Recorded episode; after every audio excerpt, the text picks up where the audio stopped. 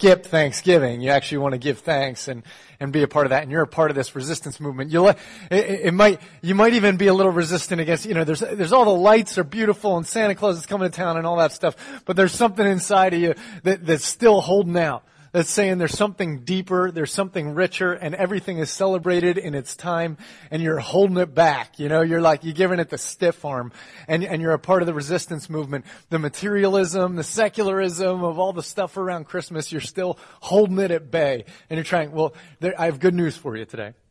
The war that you fight around, around the resistance is not just a war of resistance, it's also a war of restoration. Okay, we're not just resisting against a world that comes against and tries to, to minimize the, the name of Christ or tries to, to invade with materialism.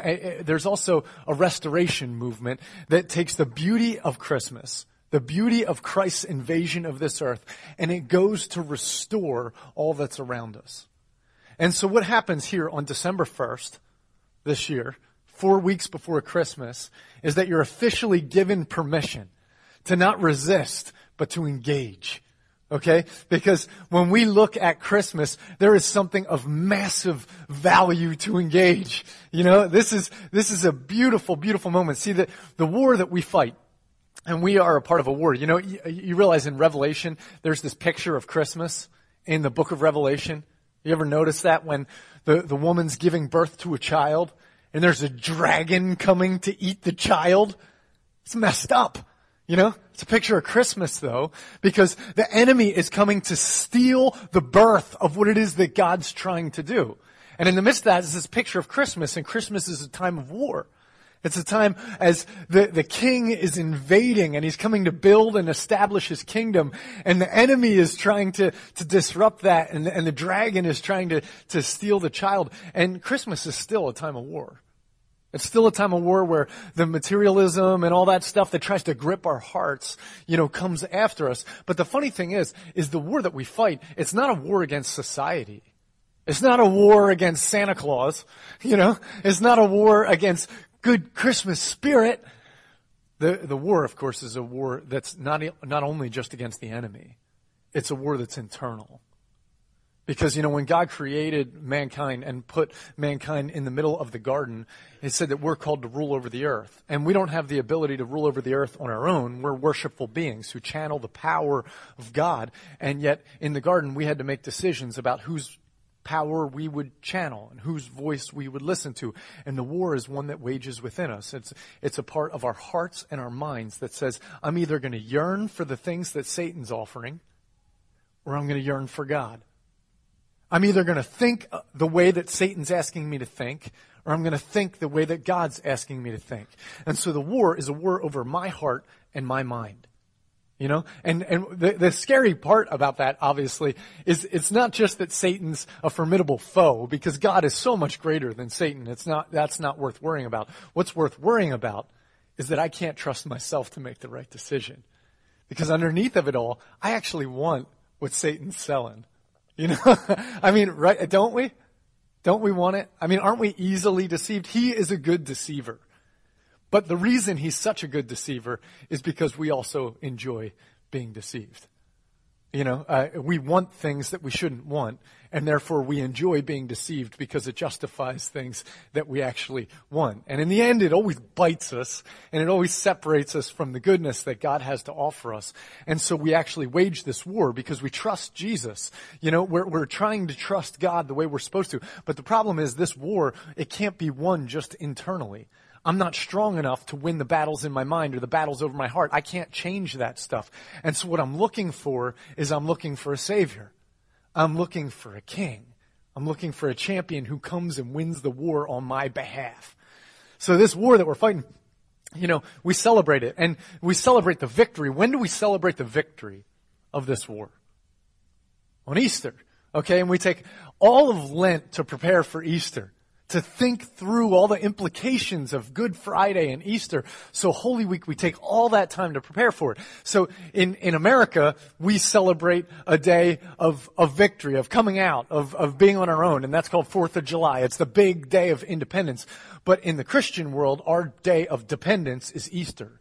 Okay? And so the big holiday is, is, is uh, Easter for the Christian world, for those of us who trust in Christ in the kingdom of God. However, in America, there is also this day when we celebrate those leaders who helped bring us independence, and we call that President's Day.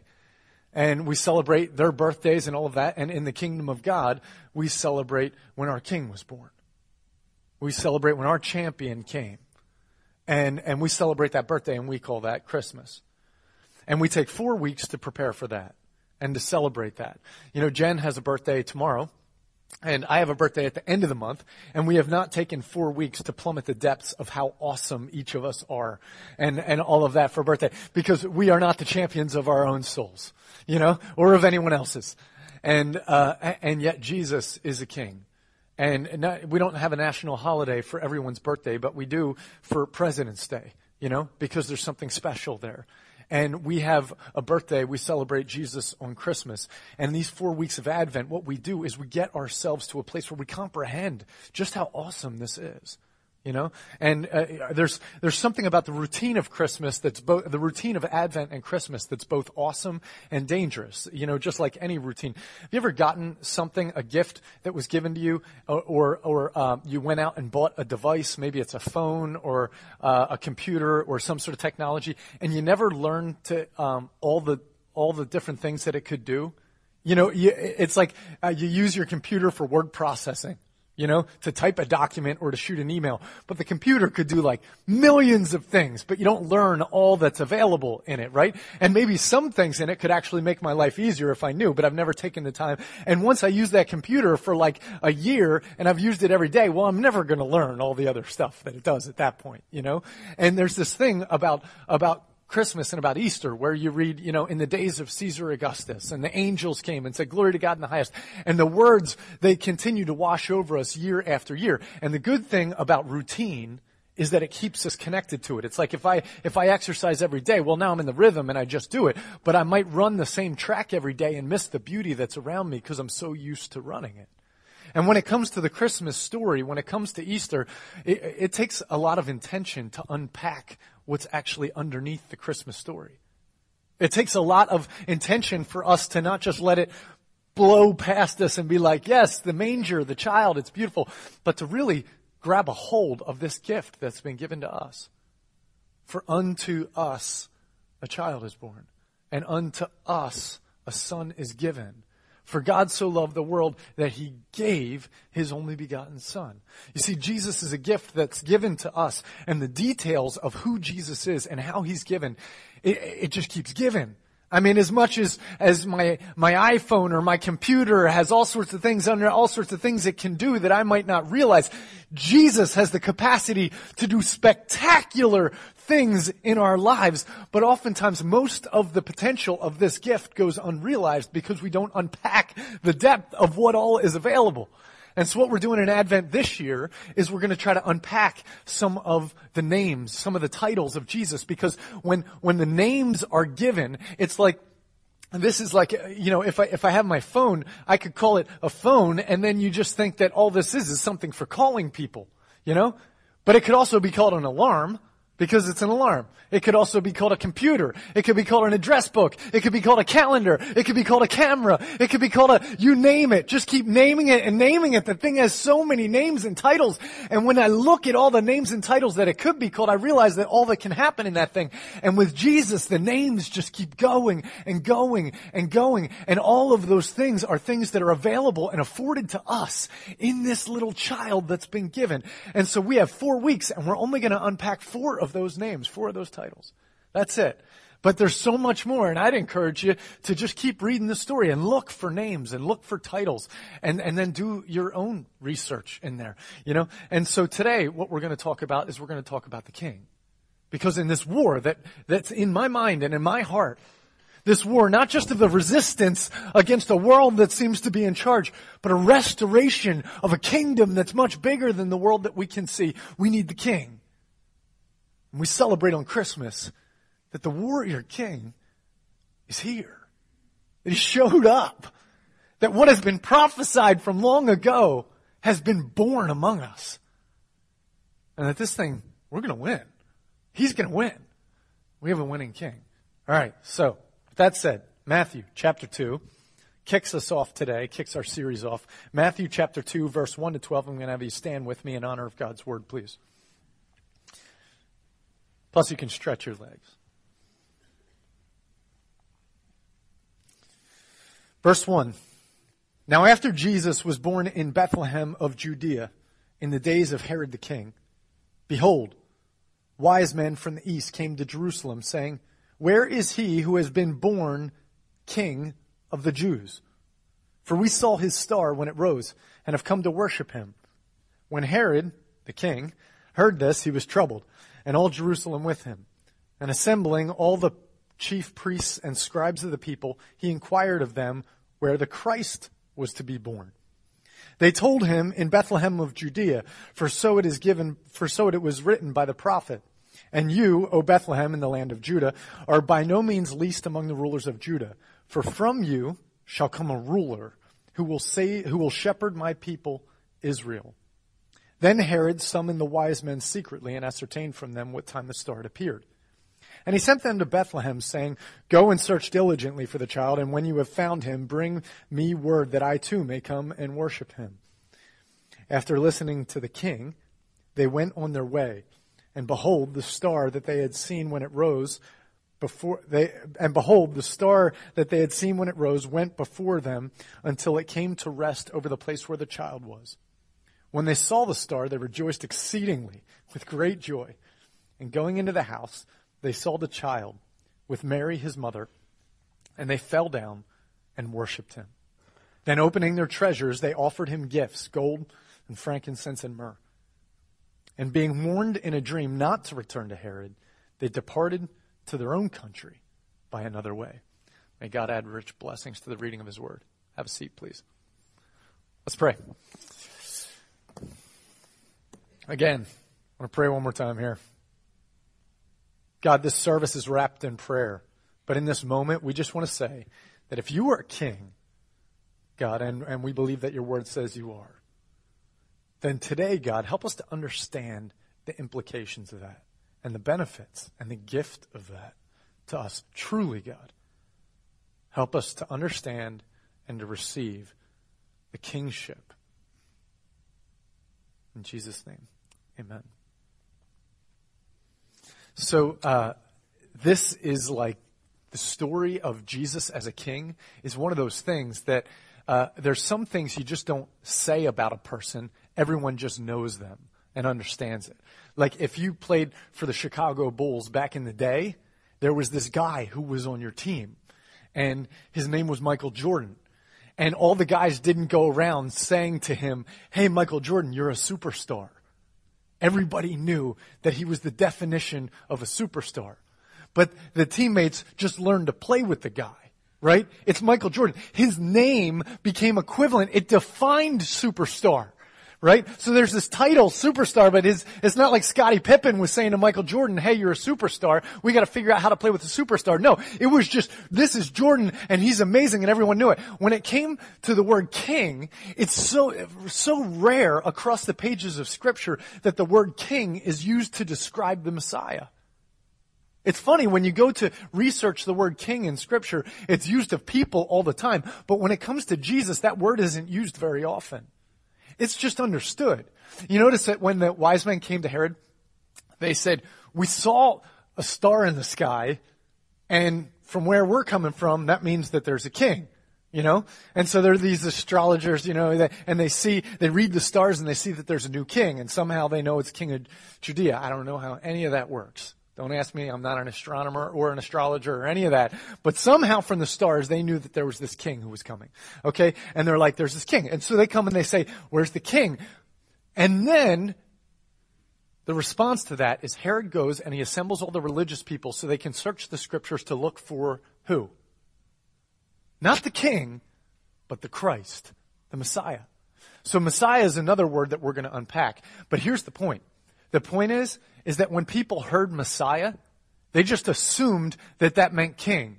Even though when you go back and look at the Old Testament and look at all the messianic prophecies, rarely, if ever, does it use the word king to describe him. It's just that everything it says assumes that he is king. So for instance, one of the greatest prophecies that you know of about Christmas is found in Isaiah chapter 9. Starts in verse 6 and goes to verse 7 and it says, For unto us a child is born and unto us a son is given and the government will be upon his shoulders. Okay, so the, that means that this is a governing figure. Okay, so the government will be upon his shoulders, and his name will be called Wonderful Counselor, Almighty God, Everlasting Father, Prince of Peace. Okay, so there's another kind of political term. And then it says, and of the increase of his government and peace, there shall be no end. Okay, so notice nowhere in there does it say king. It says prince, in other prophecies, like in, in Zechariah, where it talks about him being a priest, it also refers to him as a ruler. You know, and, and even here, when it says, Oh, you Bethlehem of Judea are not least among the rulers, for out of you will come a ruler.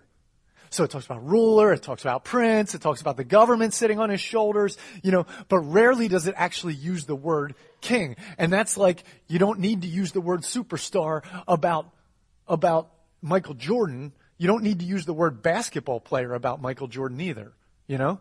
And when you talk about the Messiah, of course you don't need to use the word king because everyone knows that's what it's about. He comes in the line of David. That's who he's supposed to be, is in, sitting in the seat of David upon his throne.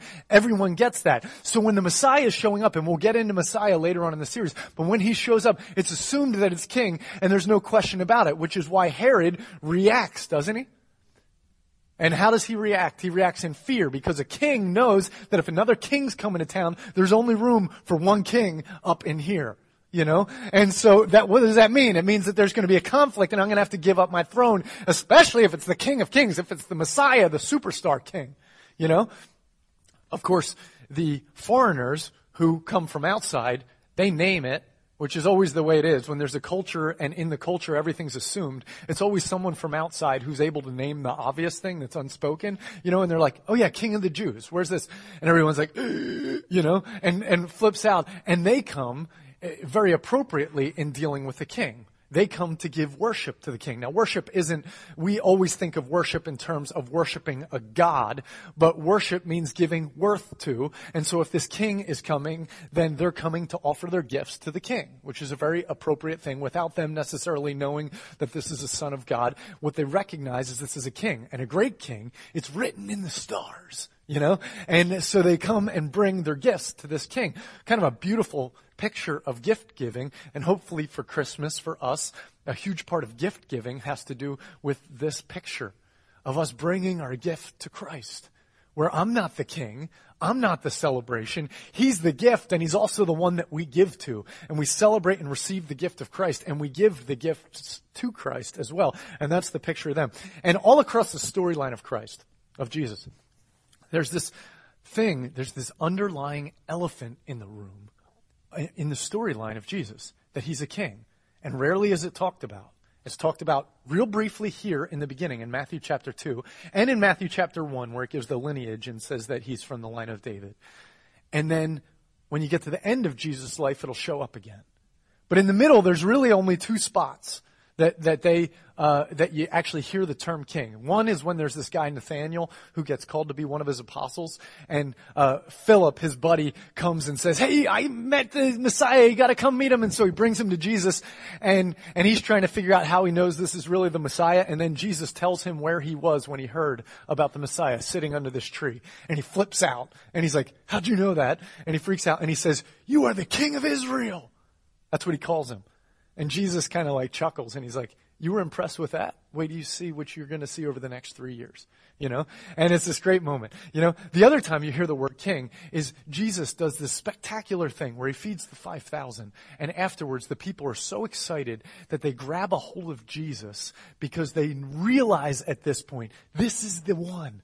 This is the chosen one. He's giving manna to his people. He's the, he's the prophet. He's the priest. And therefore we have to make him the king. And they try to force him into being king. And Jesus eludes them because just like when we just got finished this David series, and remember they came to him in Hebron and they made him king over Israel.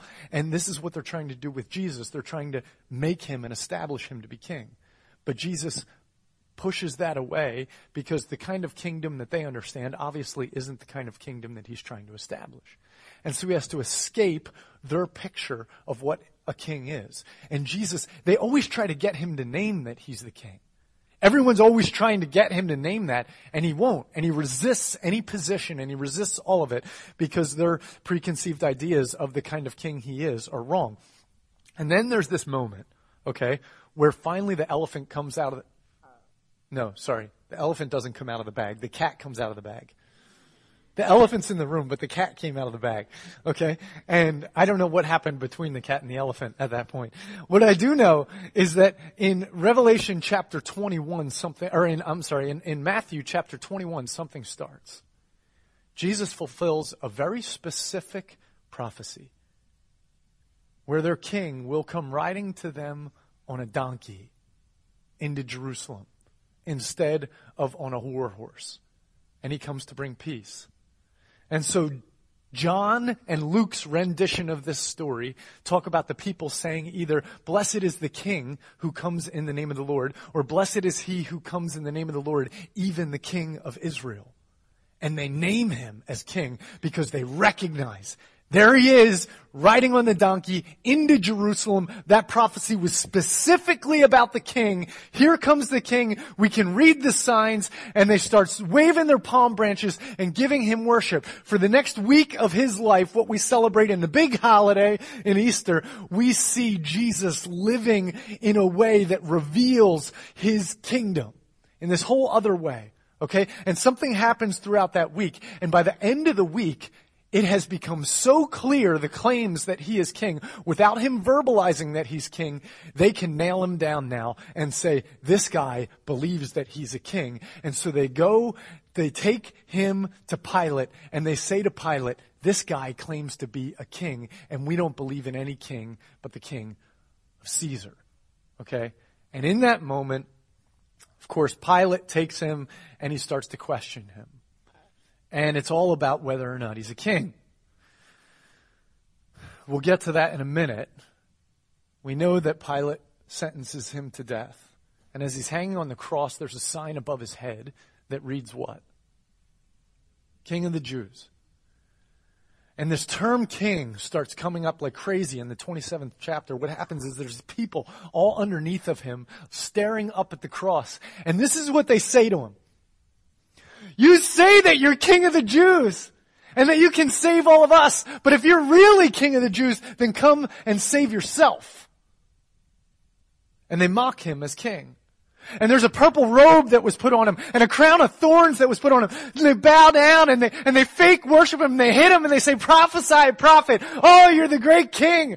You know? And they just make fun of him. And it's all about him being a king. They say, you're no king, you're a joke.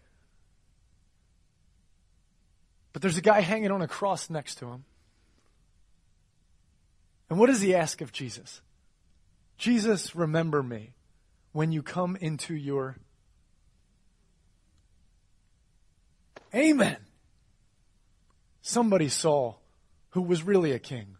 Somebody had eyes of faith to see that this man was truly a king and that there was truly a kingdom and that the material world that was pressing against their heart was full of garbage and it was the deception of the enemy and that underneath of it all was a real king who was building a real kingdom and who was winning a real war on that day and someone realized it. And they were a part not only of a resistance movement, but of a restoration movement because this king was doing some great work when no one else was watching. Turn to 1 Timothy 6. 1 Timothy chapter 6 verse 12 to 16 we're told exactly how we're to respond what the implications are of Christ the king. Verse 12 of chapter 6 of 1 Timothy it says this Fight the good fight of faith. Remember we're in a war. Fight the good fight of faith take hold of the eternal life to which you were called and about which you made the good confession in the presence of many witnesses. This is what Paul's saying to Timothy. He's saying, remember, you stood in front of your brothers and sisters and you made a confession of faith. You believed that there was a life that was not just a temporal life, not just a material life, not just a physical life, but you believe in a greater life, a spiritual life, an eternal life, and you made confession in front of everyone else. So now when the material world presses into you, fight the good fight of faith. Take hold of the eternal life. Hold on to it. Hold on to it. Believe in it. Live in it. You know, you made that confession. Now live in it. Verse 13. I charge you in the presence of God who gives life to all things and of Christ Jesus. Hold on to this right here. Who in his testimony before Pontius Pilate made the good confession. What confession did he make before Pontius Pilate? What confession did he make before Pontius Pilate? That he was a king. That's the confession he made. Pilate asks him point blank, are you a king? And at first there's a little hedging and there's like, you know, and, and he stays, first he stays silent, you know, and, and Pilate's like, do you not realize that I have the power to destroy you or whatever? And he's like, you don't have any power unless it was given to you by my Father in heaven. You got no power. I got the power. You know, this is how this works. My dad's got the power. I'm the prince. You know, I'm the king of kings, the lord of lords. I got, we got all the power wrapped up. So you have no power unless my dad gives it to you. In other words, I have power over you right here, right now. And Pilate gets in check in some ways pretty quick, you know? And Jesus says to him, he says, my kingdom is not of this world. By saying my kingdom, he's confessing that he's a king. My kingdom is not of this world. If it were, my father would have dispatched all the angels and we'd be done with all these shenanigans. You know? But my kingdom is not of this world and we're still working on fighting this war. And Pilate responds by saying, Oh, so you are a king then? And he says, Look, you say that I'm a king. And what he's saying by that is, you have a picture in your mind of what the king is. And he says, but for this purpose I have come to testify to the truth. In other words, this false world that you live in and this false picture of a king that you think you are, Pilate, and that you think a king is, I'm coming to testify to the truth about what a king actually looks like and what a kingdom really is. And then Pilate says, what is truth? And we all laugh because truth was standing in front of him. And the king was standing in front of him. Because he is the way, the truth, and the life. If we understand what Paul says to Timothy, he says that we are to hold on. I charge you in the presence of God, who gives life to all things, and Christ Jesus, who in his testimony before Pontius Pilate made the good confession, to keep the commandment unstained and free from reproach until the appearing of our Lord Jesus Christ. In other words, hold on to the truth that Christ revealed in that moment. That is the fight of faith that we fight. Hold on to the truth of this eternal life, of this spiritual kingdom, of Jesus as the King. Hold on to that until Jesus reveals himself more fully. And then in verse 15, which will display, which he will display at the proper time he who is the blessed and only sovereign, the King of kings and the Lord of lords, who alone has immortality, who dwells in unapproachable light, whom no one has ever seen or can see, to him be honor and eternal dominion. Amen. Amen. That's how you respond to that. Amen. Yeah, when you, when you hear that, King of kings, Lord of lords. Amen. We join the wise men, we fall on our faces, and we say, Amen. Let me make the good confession of faith as well in front of my brothers and sisters. I was in the uh, car while I was thinking through this message, and the boys were with me. We were, uh, we were. It was uh, Thanksgiving. I think it was either Thanksgiving or, or on Friday. Um, and I asked the boys. I said, "Hey, you know, Evan in social studies right now. Uh, uh he's in third grade and in social studies right now. He's learning about the different branches of the U.S. government." And I said, "Hey, bud, um, what do you think if we had a king instead of the kind of government we have?" What would you, what do you think about that? Would that be cool if we had a king in America, a king over America? And he's like, um, I guess it really depends on who the king is. Hmm. Good answer, isn't it? You know? Because monarchy all depends on that person. It's all about that person. Which is, of course, the terrible tragedy about many, many monarchies is that there are men who are the kings. And we all know about men and women because we are them. And so we know the problems that are inherent within them. But there have been some kings who have been incredible ones, namely one who we just studied about for the last however many weeks when dealing with King David. You know? What makes a good king? Courage. What makes a good king?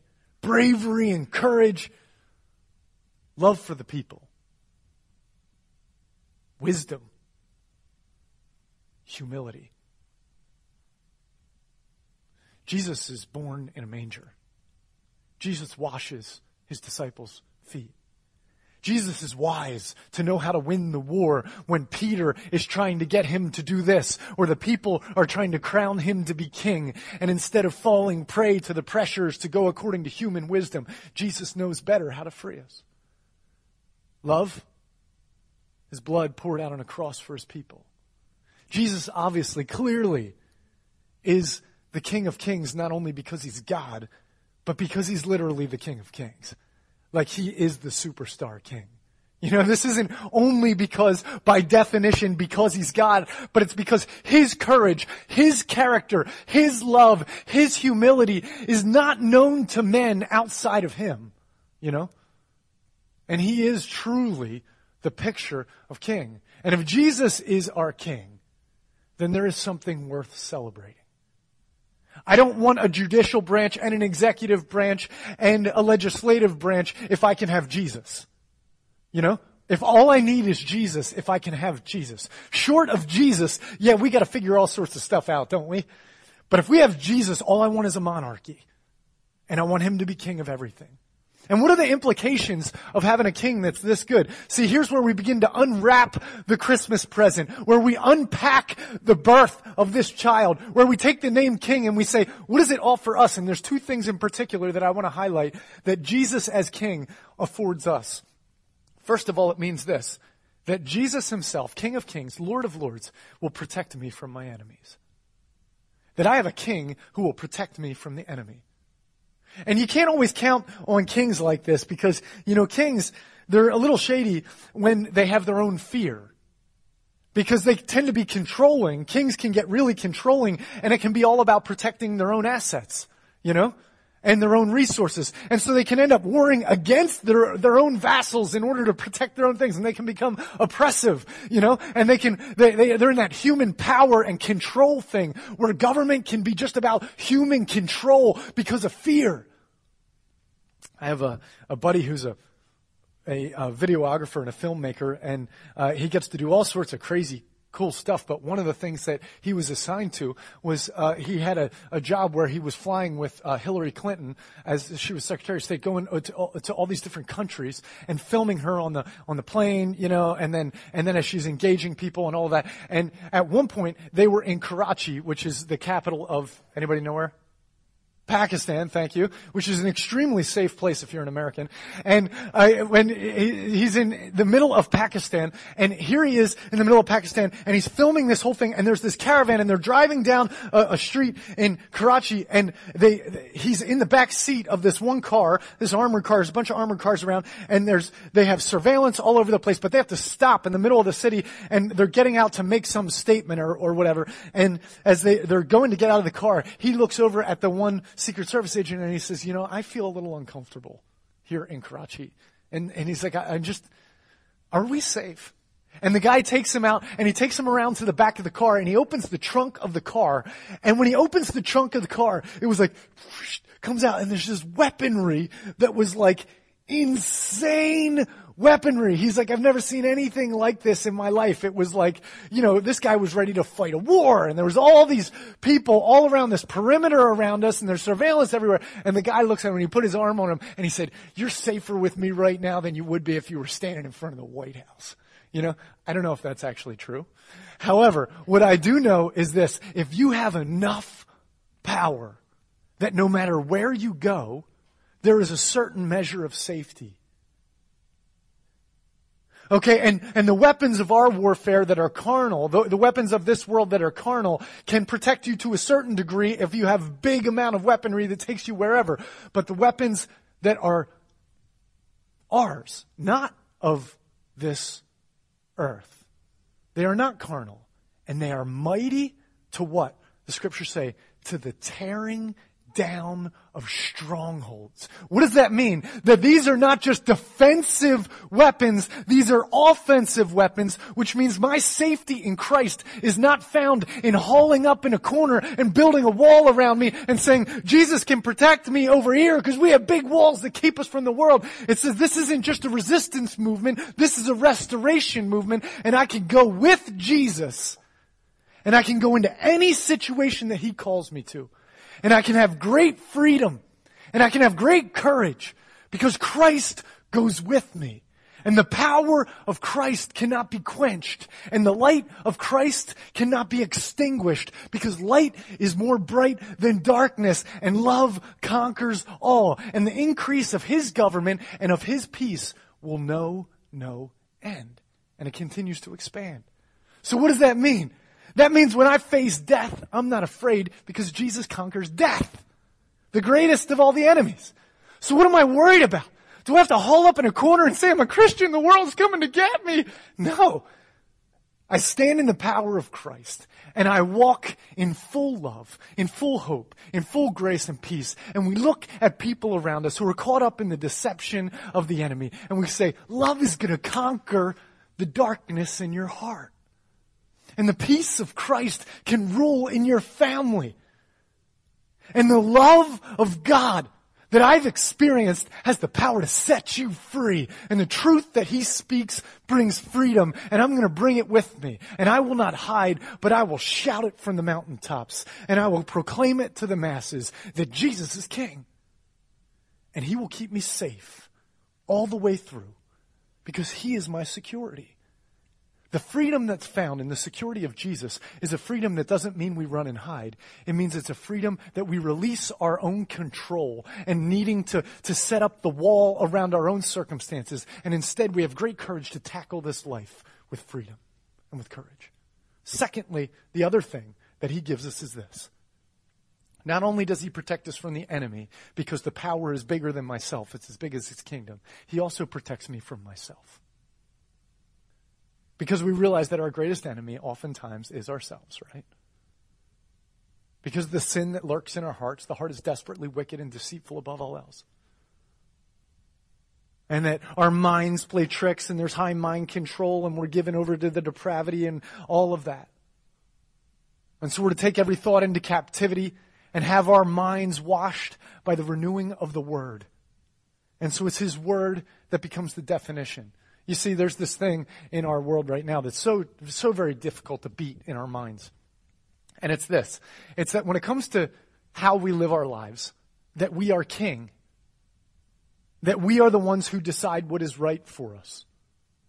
And yeah, you have to play ball with the government and all of that. But, but within our world, that we determine based on how we feel or what we think, we determine what is right and wrong and one person says this and one person says that and we reason with each other and we might say, well, that's good for you if that works for you and this is good for you. And all of that just leads us to a place where we're going to get completely deceived and we're going to get our lunch eaten and it's never going to work because the enemy is so much stronger than us and so much smarter than us and cunning and he knows how to exploit our hearts and our minds and he'll win every time. But the thing is, is I have a king and I don't have to set the rules for this kingdom. He's already set the rules.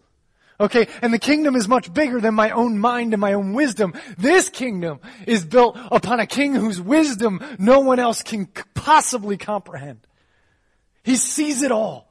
And when I go into war, I don't have to worry about getting deceived and I don't have to worry about whether my allegiance is here or there, or whether my mind can see clearly. It doesn't matter because there's a commander who sees the whole battlefield and there's a king who establishes laws that are much bigger than my mind can, can comprehend. And my job doesn't have to be to be smart to figure out this life. My job is just simply to be obedient and let him be king.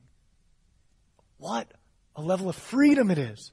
When not only do I not have to control my circumstances because he'll protect me from the enemy, but I don't even have to figure out what's right and wrong. I just have to listen to the commands of the king. And then I'm not only now in control of making sure I'm safe, but I'm also not in control of making sure I'm righteous right. I can trust Him with my safety and security, and I can trust Him with safety from my own self-deception. Man, it's a beautiful thing. It's a beautiful, beautiful thing. In order to live in this kingdom, in order to receive this kingdom, Timothy says that we have to, or Paul says to Timothy here, that we have to receive it by faith. Fight the good fight of faith. Remember, you have announced this to everyone, that this kingdom that can't be seen, never has been seen or will be seen with these eyes. It won't be seen with these eyes. Jesus as king, when he walked on earth, was not seen with these eyes. You remember, he says, blessed are you, Simon, because what has been revealed to you was not revealed to you. When he claimed that Jesus was the Christ, he says, he says, this was not revealed to you by men, but was revealed to you by God. And he says to Thomas, who does see the, the handprints here, he says, oh, that's great that you see, believe because you've seen, but blessed are those who see, uh, who believe when they haven't seen.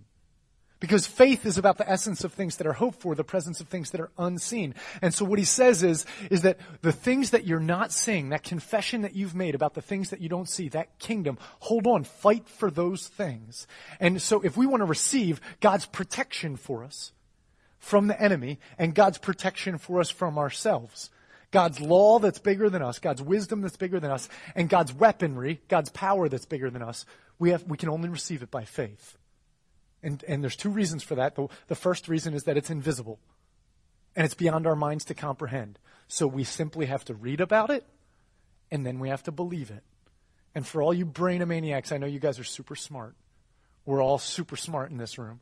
And for all of us who are super smart, we have to realize, of course, that we're not that smart and that there's a teacher who's much smarter than us. And that we can, and, and, and that we have to actually receive that. And there's things that we can't see. I don't, you know, it doesn't matter if we have 2020, we can't see this. You know? And so we have to trust and receive that. And, and the second reason why we have to receive by faith is that we can't actually receive from the protection from the king unless we give allegiance to the king. You know, king, kings don't let you in the kingdom unless you swear allegiance to the king.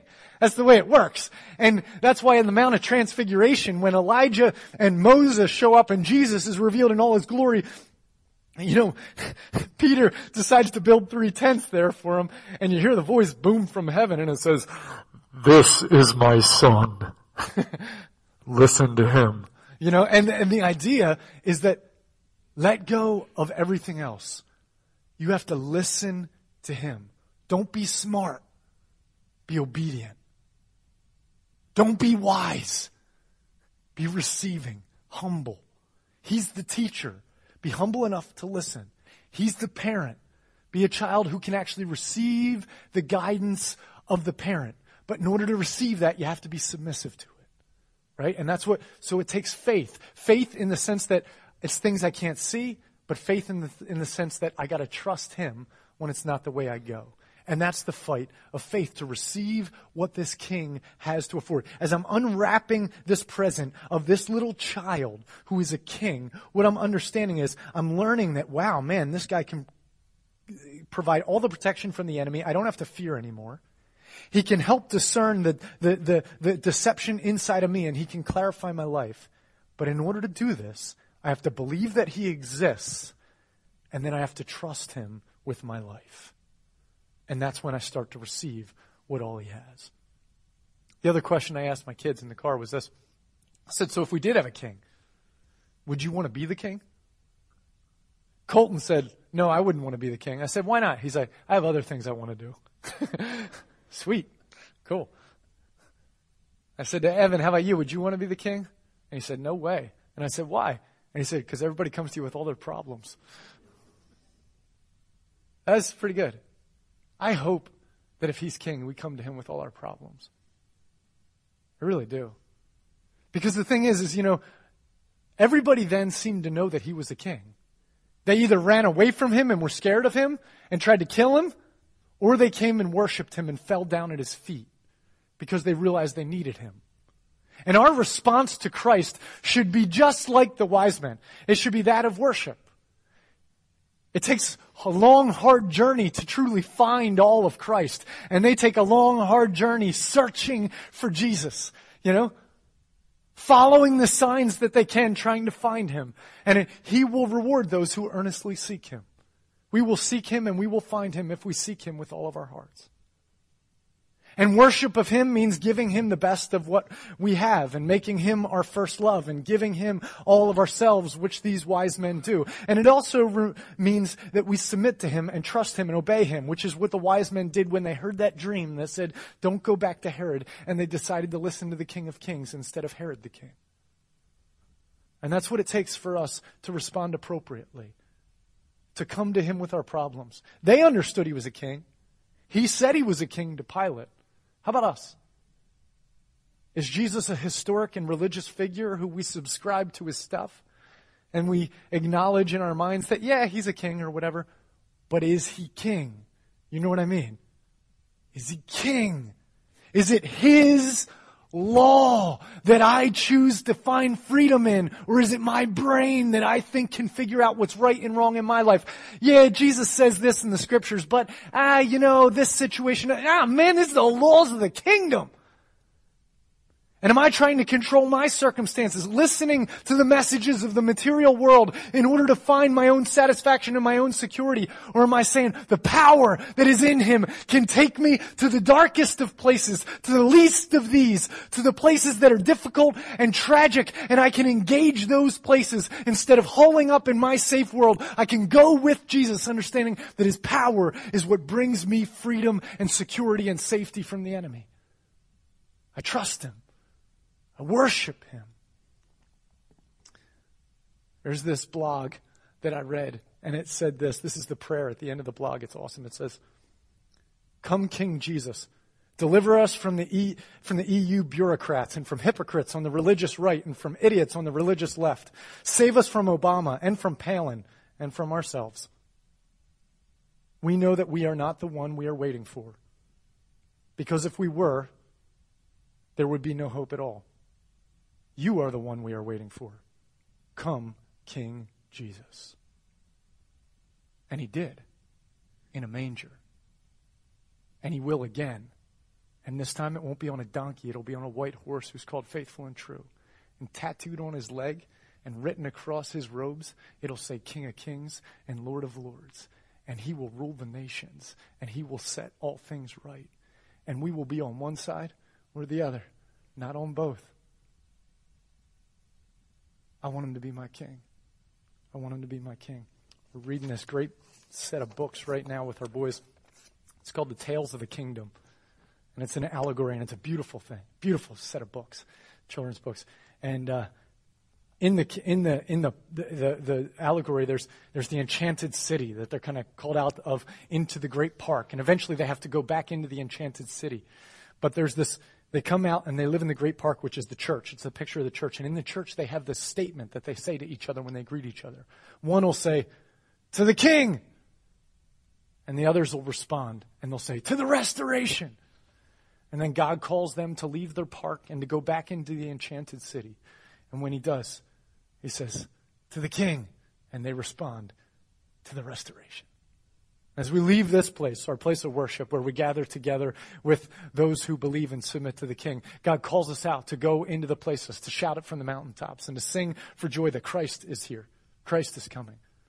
And when we come together and join together to encourage each other and to remind each other, what we say is this. We say, to the King! And you all respond, to the restoration. To the King! Let's pray.